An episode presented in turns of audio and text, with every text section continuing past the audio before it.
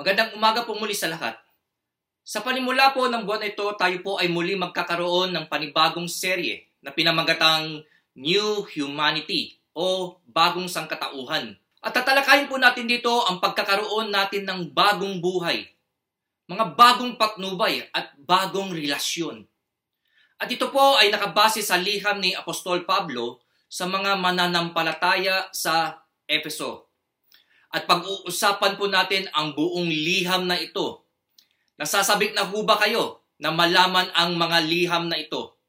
Kaya po hinihikayat ko ang lahat na makinig at tutukan ang mga mensahe natin sa mga linggong ito. Ang ating mensahe sa araw na ito ay pinamagatang magalak at purihin ang Diyos sapagkat ikay lubusang pinagpala niya. May mga ilang mananampalataya na hindi masaya sa kanilang buhay Pakiramdam nila na sila ay kinalimutan at pinabayaan ng Diyos sapagkat hindi nila nararamdaman ang pagpapala ng ating Panginoong Diyos. Ganon din ba ang nararamdaman mo, kapatid? Nasasabi mo rin ba ngayon na, Pastor, maaaring ang mensahe na to ay para lamang sa mga pinagpala o binayayaan ng Diyos sapagkat hindi ko nakikita ang biyaya ng Panginoong Diyos sa buhay ko. Paano nga ba ako magagalak o makakapagbigay puri sa ating Panginoong Diyos kung ganitong klase ang buhay ko ngayon? Mabigat at napakahirap ang mga pinagdadaanan ko ngayon. Hindi ko talaga lubos na maintindihan kung bakit may ilan na nabibiyayaan at may ilan na hindi naman nabibiyayaan. May iba na wala silang Diyos, ngunit sagana sa pamumuhay. At may mga mananampalataya, ngunit hanggang ngayon ay sila ay nagdurusa. Akala ko ba, pastor, na magiging maaliwalas ang buhay ko kapag ako ay nasa Panginoon?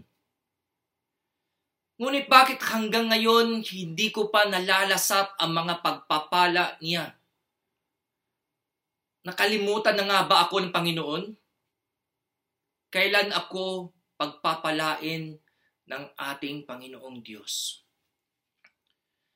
Ito'y ilan sa mga hinaing ng ilan nating mga kapatiran.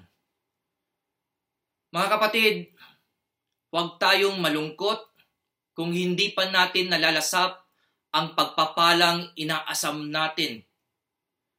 Ngunit makakasigurado ako na higit pa diyan ang pagpapalang ibinigay at ibibigay sa atin ng ating Panginoong Diyos. At ito ang ipinaparating ng mensahe natin sa araw na ito. Kung bakit nararapat na magalak tayo at purihin ang ating Panginoong Diyos sapagkat tayo ay lubusan niyang pinagpala. Ating basahin ang banal na kasulatan sa Efeso chapter 1 verses 3 to 14. Sinabi ni Pablo dito, purihin natin ang Diyos, Ama ng ating Panginoong Hesus, ang Kristo, na siyang nagpapala sa atin kay Kristo ng lahat ng pagpapalang espiritual mula sa sangkalangitan, gaya ng pagkakapili niya sa atin ng buong pag-ibig sa Kanya bago maitatag ang sanlibutan upang tayo'y maging banal at walang dungis sa kanyang harapan. Itinalaga niya ng una na sa pamamagitan ni Heso Kristo na tayo'y makupkop upang maging kanyang mga anak ayon sa kanyang kaluguran at kalooban para sa ikapupuri ng kanyang maluwalhating biyaya na nararapat dahil sa ipinagkalog niyang pinagpala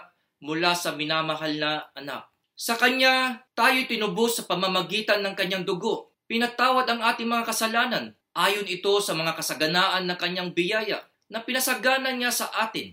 Sa lahat ng karunungan at pagkakaunawa, ipinaalam niya sa atin ang hiwaga ng kanyang kalooban na ayon sa mabuting layunin na kanyang itinakda kay Kristo na mangyayari sa itinakdang panahon na pag-isahin ang lahat ng mga bagay na nasa sangkalangitan at ang mga bagay na nasa ibabaw ng lupa sa pamumuno ni Kristo sa kanya kami ay binigyan ng mana bilang itinalaga ng una pa ayon sa layunin niya na gumagawa ng lahat ng mga bagay na ayon sa kanyang kalooban upang kami na unang umaasa kay Kristo ay para sa ikapupuri ng kanyang kaluwalhatian. At kayo man na nakarinig ng mensahe ng katotohanan, ang magandang balita na inyong kaligtasan at sumasampalataya kay Kristo, ay tinatakan na ng ipinangakong Espiritu Santo na siyang katibayan ng ating mamanahin hanggang sa matanggap natin ang mga ito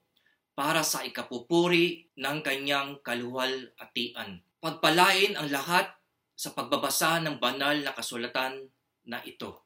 Nakakita na ba kayo ng isang tao na puring-puri sa ating Panginoong Diyos kahit na may pinagdadaanan? Alam niyo po si Apostol Pablo, nang isinulat niya po ang liham na to, siya po ay nasa kulungan. At dito mababasa natin na siya po ay puring-puri sa ating Panginoong Diyos kahit na siya ay nasa kulungan.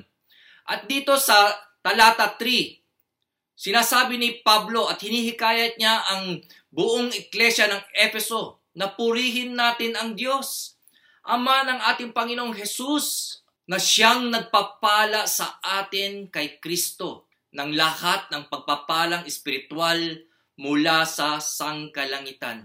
Alam niyo po, kahit na po siya po ay nasa kulungan, siya po ay pumupuri dahil nakikita niya na siya po ay talagang tunay na pinag pala ng ating Panginoong Diyos. Hindi lamang po ang kanyang buhay, kundi lahat po tayo mga mananampalataya. Kaya dito sa mga talatang ito, ating pag-uusapan kung ano ba ito mga kadahilanan kung bakit kinakailangan nating magalak at purihin ang ating Panginoong Diyos. Ano nga ba ito mga pagpapalang ibinigay niya sa atin. Una, magalak at purihin ang Diyos sapagkat kay Kristo ikay pinili na maging banal. Sa Efeso chapter 1 verse 4, sinabi niya dito gaya ng pagkakapili niya sa atin na buong pag-ibig sa kanya bago maitatag ang sanlibutan upang tayo maging banal at walang dungis sa kanyang harapan. Sino sa atin ang makakatindig sa harapan ng banal na Diyos. Sino ang karapat dapat na humarap sa ating Panginoong Diyos?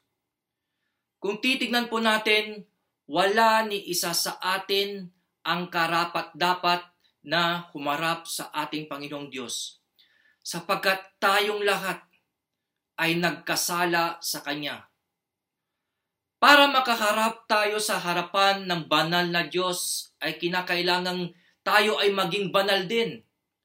Sapagkat ang Diyos natin ay banal. At ito ay maliwanag na sinasabi sa kasulatan sa Hebrew chapter 12 verse 14, kung walang kabanalan ay walang sinumang makakakita sa ating Panginoong Diyos. Kung tayo ay punong-puno ng kadungisan, walang kabanalan sa atin, kahit makita ang Panginoong Diyos, ay hindi natin kayang magawa. Alam niyo po, kapag pag-uusapan natin ang kalinisan at kabanalan, ako mismo masasabi ko na wala akong mukhang maiharap sa ating Panginoong Diyos na banal. Kung babalikan ko ang aking mga nakaraan at mga kamalian na aking ginagawa, masasabi ko talaga na hindi ako karapat dapat na humarap sa kanyang harapan. O kahit tawagin man lang siya na aking Panginoon. O kahit matawag ako na Kristiyano.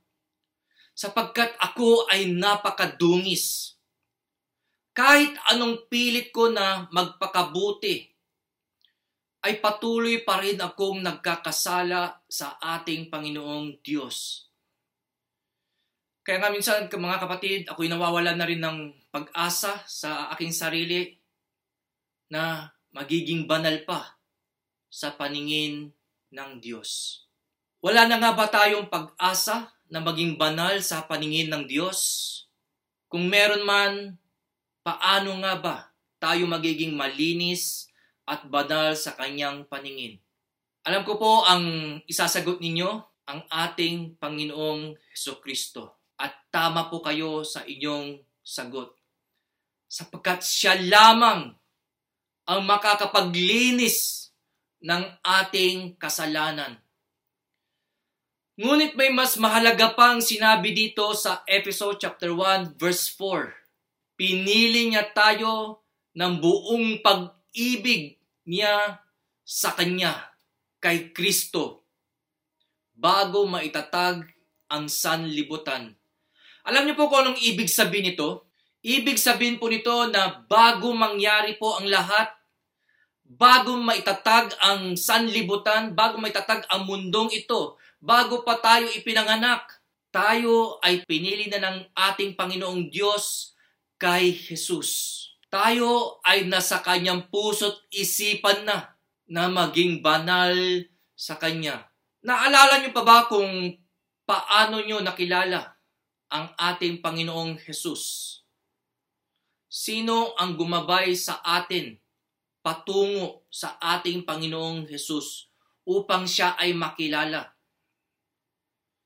Mga kapatid, sino man ang naghatid sa atin o nagpakilala sa atin sa ating Panginoong Hesus o tayo mang sarili ang nakahanap sa ating Panginoong Hesus, ito po ay dahil sa kagagawan ng ating Panginoong Diyos. Ang Panginoong Diyos ang naglapit sa atin kay Jesus.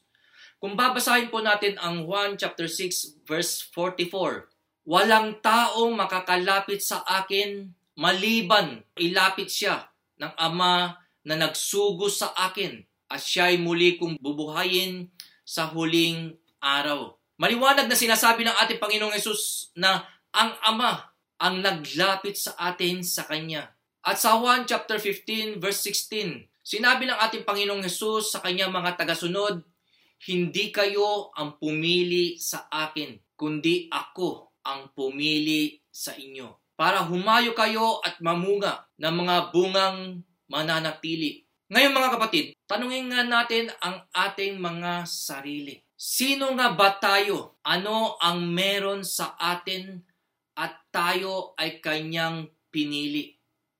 Sa dinami-dami ng tao sa mundo, bakit pinili tayo ng ating Panginoong Diyos bago pa tayo nilikha. Kung titignan natin ang sarili natin, wala tayong maidadahilan kung bakit tayo pinili ng ating Panginoong Diyos. Gaya ng sinabi ko kanina na hindi tayo katanggap-tanggap para sa ating Panginoong Diyos. Ngunit dahil sa ginawa ng ating Panginoong Diyos, tayo ay kanyang pinili para kay Jesus na ating Panginoong Diyos. Dahil kay Jesus, tayo ay itinuring na banal. Naging banal tayo dahil sa ating Panginoong Jesus. Hindi tayo magiging banal kailanman kung hindi dahil sa ginawa ng ating Panginoong Diyos kay Jesus. Dahil sa Kanya, tayo ay naging katanggap-tanggap sa Kanyang harapan. Alam niyo po, ng aking pinagninilay-nilayin, ang talatang ito sumaglit sa aking isipan ang kwento ng isang batang yagit na pinagdidirihan at inaayawan dahil sa kanyang kalagayan. Siya po ay napakadumi at napakabaho at talagang iniiwasan siya ng mga tao. Ngunit sa may kalayuan, may isang hari na nakamasid sa kanya. Ang batang yagit na yun ay pinili ng hari para maging anak niya. At hindi lamang yun para sa kanya, ang batang iyon ay hindi yagit at itinuring niya itong malinis. Ganun po tayo itirinato ng ating Panginoong Diyos. Napakadumi po natin, napakabaho po natin upang humarap sa isang dakilang banal na Diyos. Ngunit tayo ay pinili ng Diyos at itinuring niyang malinis. At ito ay dahil sa ating Panginoong Heso Kristo. Sa kanyang paningin, tayo ay malinis. Kaya dapat lamang po na tayo po ay magalak at purihin ang ating Panginoong Diyos dahil sa ginawa niya sa atin. Itinuring niya tayong malinis. At ang ikalawa po nating punto ay magalak at purihin ang Diyos sapagkat kay Kristo ikay itinalaga na maging anak ng Diyos. Sa verse 5, sinabi dito na itinalaga niya ng una na sa pamamagitan ni Heso Kristo na tayo'y makupkup upang maging kanyang mga anak ayon sa kanyang kaluguran at kalooban. Kanina ibinahagi ko sa inyo ang tungkol sa yagit na pinili ng hari upang kanyang maging anak. Maari ubang sabihin ng yagit sa hari na karapat dapat lamang na ako'y tawagin mong anak sapagkat ako ang pumili sa iyo upang maging aking ama. Hindi ho ba napaka-imposible nito ngayon, kung titingnan po natin sa ating sarili, sino nga ba sa atin ang karapat dapat na maging anak ng Diyos o tawaging anak ng Diyos? Hindi ho ba wala sa atin dito ang karapat dapat na tawaging anak ng Diyos? Sapagkat tayo ay makasalanan. Ang mas bagay pa nga na itawag sa atin ay mga rebelde o mga kaaway o alipin sapagkat tayo ay hindi karapat dapat sa ating Panginoong Diyos. Hindi rin natin pwedeng sabihin na dapat mo akong tawaging anak sapagkat ako ang pumili sa iyo upang aking maging Diyos Ama.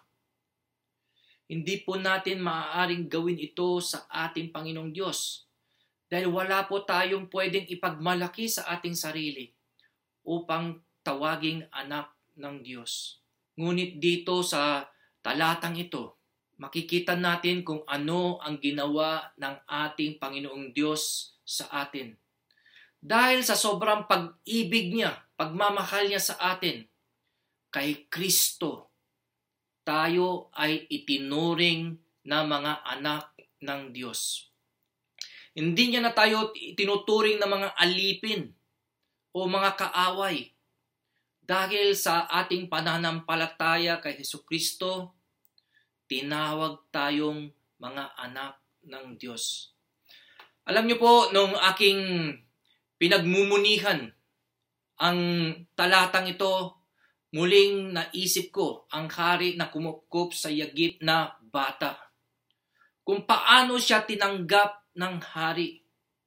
Ganon din po ang ginawa ng ating Panginoong Diyos sa atin. Alam ng Diyos kung gaano tayo kadumi, ngunit itinakda niya na tayo ay kanyang magiging anak. Tayo po ay nagkaroon ng magandang relasyon sa ating Panginoong Diyos dahil sa ating Panginoong Heso Kristo. Tayo po ay kanyang tinawag na anak tayo po ay nagkaroon ng relasyon gaya ng relasyon ng ating Panginoong Heso Kristo sa Diyos Ama. Napakadakila, hindi huba, ng ginawa ng ating Diyos Ama sa atin. Gaya na lamang po ng sinabi ni Juan, pag-isipin ninyong mabuti kung gaano kadakila ang pag-ibig ng Ama sa atin na tinawag niya tayo mga anak niya at tunay nga na tayo ay mga anak niya. Alam niyo po, kinikilala po tayong mga anak ng Diyos Ama. Ito po ay dahil sa ating Panginoong Heso Kristo. Kung hindi po dahil sa ating Panginoong Heso Kristo, wala po tayong karapatang maging anak ng Diyos o tawaging anak ng Diyos. Ngunit dahil sa kanyang pag-ibig sa atin, kay Kristo, tayo'y kanyang naging anak. Ang ating ikatlong punto ay magalak at purihin ang ating Panginoong Diyos sapagkat kay Kristo ikay tinubos at pinatawad. Sa Efeso chapter 1 verses 7 to 8 sinabi na sa kanya tayo tinubos sa pamamagitan ng kanyang dugo. Pinatawad ang ating mga kasalanan. Ayon ito sa kasaganaan ng kanyang biyaya na pinasagana niya sa atin. Paano nga ba tayo magkakaroon ng magandang kaugnayan sa ating Panginoong Diyos? Tunay nga na tayo ay itinakda upang maging anak ng Diyos. Ngunit ano ang dapat nating gawin upang maging katanggap-tanggap sa Kanya? Dito hindi sinasabi kung ano ang dapat nating gawin sapagkat wala tayong magagawa upang maging karapat-dapat at maging katanggap-tanggap sa Kanya. Kundi sinasabi dito kung ano ang ginawa ng Panginoong Diyos para sa atin. Upang tayo ay maging ganap na anak, ay kinakailangang tubusin tayo sa sumpa ng kautusan. Ang sumpa ng kautusan ay kamatayan sa mga nagkasala. At dito sinasabi na tayo ay kanyang tinubos sa pamamagitan ng kanyang tugo. Ngunit bakit nga kailangan gawin ito? Sino nga ba tayo upang kanyang tubusin? Ginawa niya po ito dahil sa sobrang pagmamahal niya sa atin. Inihandog ng ating Panginoong Diyos ang kanyang bugtong anak bilang kapalit natin. Tinubos tayo ni Kristo mula sa sumpa ng kautusan nang siya ay naging sumpa para sa atin. Sa kanya po iginawad ang parusang kamatayan upang tayo ay mapatawad sa ating mga kasalanan. At wala pong ibang makakagawa nito kundi ang ating Panginoong Hesus lamang. Maaring may mga magsasabi na kaya nila magsakripisyo para sa iba ngunit para sa Diyos Ama. Si Jesus lamang ang karapat dapat na maglilinis ng ating kasalanan sapagkat siya ay walang bahid na dumi. Siya lamang ang katanggap-tanggap para sa Kanya. At dahil po sa ginawa ng ating Panginoong Heso Kristo, nalinis po tayo pinatawad po ang kasalanan natin. Alam niyo po kung mahirap maintindihan kung bakit may mga taong pinagpapala ng Diyos at may mga hindi. Ngunit mas mahirap maintindihan kung bakit kinakailangang ibigay ng Diyos ang kanyang buhay para sa atin. Para lamang tayo ay matanggap at kanyang maging anak. Hindi ho ba napakadakila ang pag-ibig ng Diyos sa atin? Kaya nararapat lamang po na tayo ay maggalak at purihin ang ating Diyos dahil sa napakadakilang ginawa niya para sa atin. At ang ikaapat po ay magalak at purihin ang Diyos sapagkat kay Kristo ikay naging bahagi ng kanyang kaharian. Sa Efeso chapter 1 verses 8 to 10, sinabi na sa lahat ng karunungan at pagkakaunawa, ipinaalam niya sa atin ang hiwaga ng kanyang kalooban na ayon sa mabuting layunin na kanyang itinakda kay Kristo. Na mangyayari sa itinakdang panahon na pag-isahin ang lahat ng mga bagay na nasa sangkalangitan at ang mga bagay na nasa ibabaw ng lupa sa pamumuno ni Kristo. Mga kapatid, ipinaalam na ng Panginoong Diyos kung ano ang mangyayari sa ating hinaharap. Itataguyod ng Panginoong Diyos ang kanya makapangyarihang kaharian dito sa lupa. At pag-iisahin niya ang lahat na nasa sangkalangitan at nasa lupa sa ilalim ng pamumuno ng ating Panginoong Heso Kristo. Alam niyo ba kung sino ang kasama at bahagi sa kaharian na ito? Tayo po mga pinili noon pa. Tayo mga itinakda na maging anak at tayo mga tinubos sa pamamagitan ng dugo ng ating Panginoong Heso Kristo ang magiging bahagi ng kaharian na ito. At ito po ang ginawa ng ating Panginoong Diyos sa atin.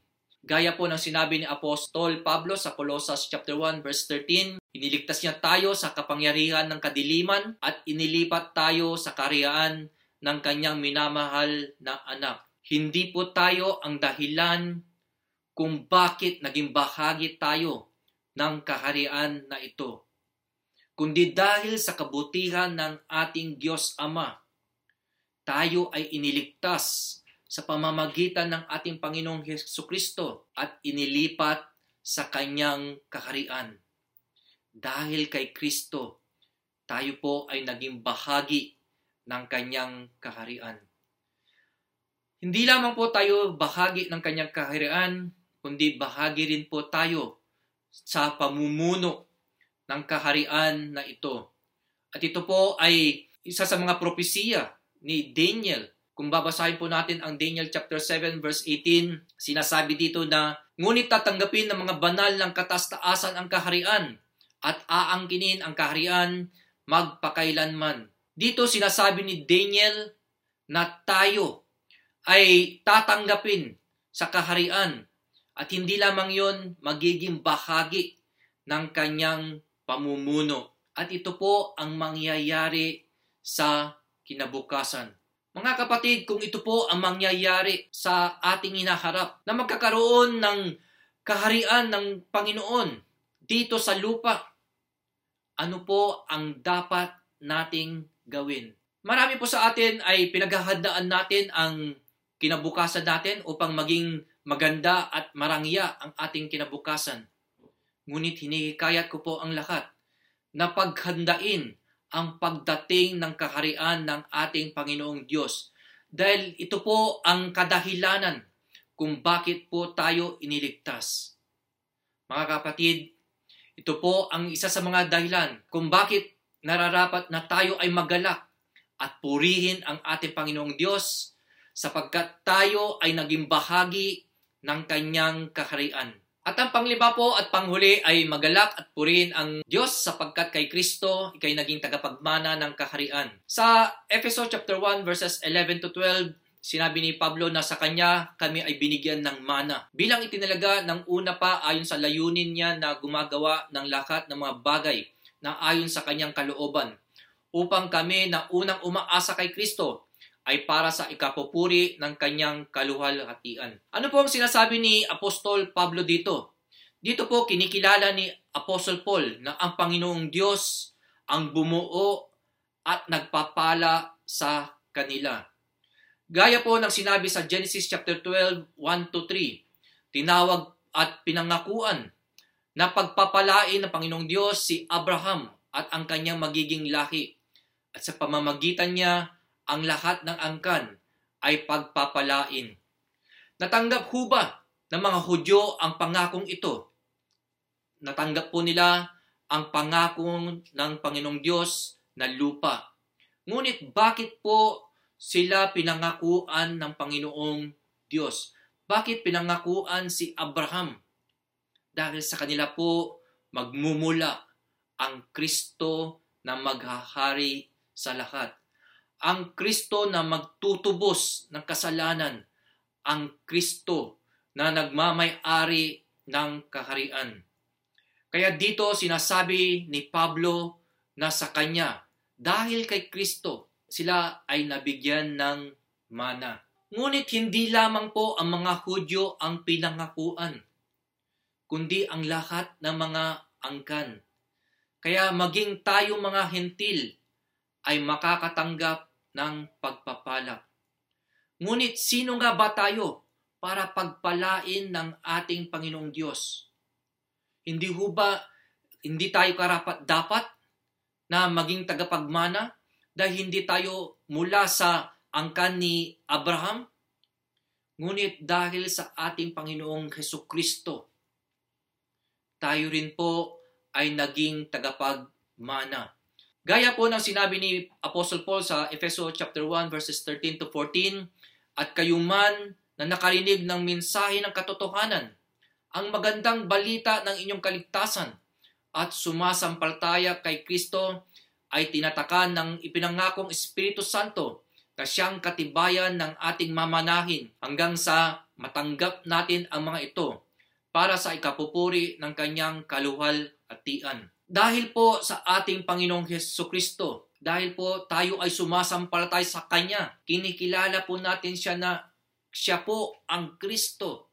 Tayo rin po ay naging bahagi ng kaharian na to at naging tagapagmana ng kaharian na ito. Gaya po ng sinabi ni Apostol Pablo sa Roma chapter 8 verse 17, at yamang mga anak, tayo'y mga tagapagmana ng Diyos at kasamang tagapagmana ni Kristo. Sapagkat kung tayo ay kasama niya sa pagtitiis, tayo ay makakasama niya sa kanyang kaluhal at tian. Dahil po kay Kristo, tayo po ay itinuring na anak.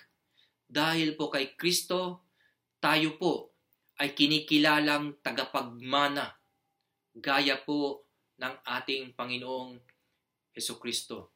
Alam niyo po, nung aking pinagmumunihan ito, muling sumagip sa aking isipan ang tungkol sa yagit na inampon ng hari. Hindi lang po siya kinilala bilang anak. Talaga pong kinilala siya na isang tunay na anak. At siya rin po ay naging tagapagmana ng kanyang kaharian. Ganito po ang nangyari sa atin hindi po tayo karapat dapat na maging tagapagmana. Ngunit dahil sa kanyang patinding pag-ibig sa atin, dahil kay Kristo, tayo rin po ay naging tagapagmana ng kanyang kaharian. At ito po ay makakasigurado tayo sapagkat ibinigay sa atin ang banal na espiritu ng Diyos upang ito ang magiging kasiguraduhan natin na tayo ay mga tagapagmana. Kaya po mga kapatid, tayo ay dapat magalak at purihin natin ang Diyos sapagkat tayo po ay kanyang pinili, tayo po ay tinakdang maging anak, tayo po ay kanyang tinubos, at ipinaalam po sa atin ang nangyayari sa kinabukasan na tayo po ay magiging bahagi ng kanyang kaharian at hindi lamang po yun, tayo ay naging tagapagmana ng kanyang kaharian. Sa pagtatapos po, dahil po kay Heso Kristo, tayo ay lubos na pinagpala ng ating Panginoong Diyos. Bago po natin tapusin ang ating mensahe, ay atin pong pagbulay-bulayin ang mensahe na to habang inaawit natin ang kanta na to. Bakit ako ang pinili mo. Ito po ay mula sa awit na Why Have You Chosen Me? Sino nga ba talaga tayo? Sino nga ba tayo at tayo ay pinili ng Diyos upang kanyang maging anak at pagpalain ng lubusan? Tayo po ay manalangin. O Diyos Ama, kami po ay nagpapasalamat sa araw na to. Tunay nga, Panginoon, na ikay napakadakila kami po ay walang karapatan na tawaging inyong mga anak. Kami po ay hindi karapat dapat.